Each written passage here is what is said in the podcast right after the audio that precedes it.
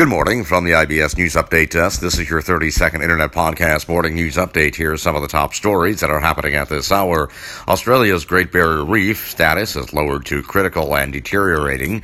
Also this morning, Walmart says it's offering another round of bonuses as the coronavirus pandemic rages on. And foul play is suspected in the deaths of a master sergeant and a veteran at Fort Bragg. And that's your 30 second Internet Podcast Morning News Update for now. We'll have more podcast news updates updates throughout the day. Until then, from the IBS News Update Desk, I'm Nicholas Anastas, wishing you a very good morning.